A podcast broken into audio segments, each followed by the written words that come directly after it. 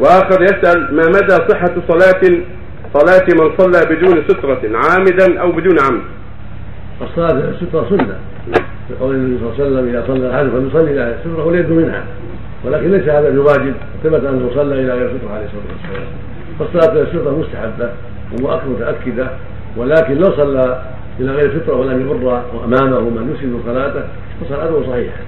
ولكن الأفضل أن يصلي إلى الستره ويدنو منها. نعم.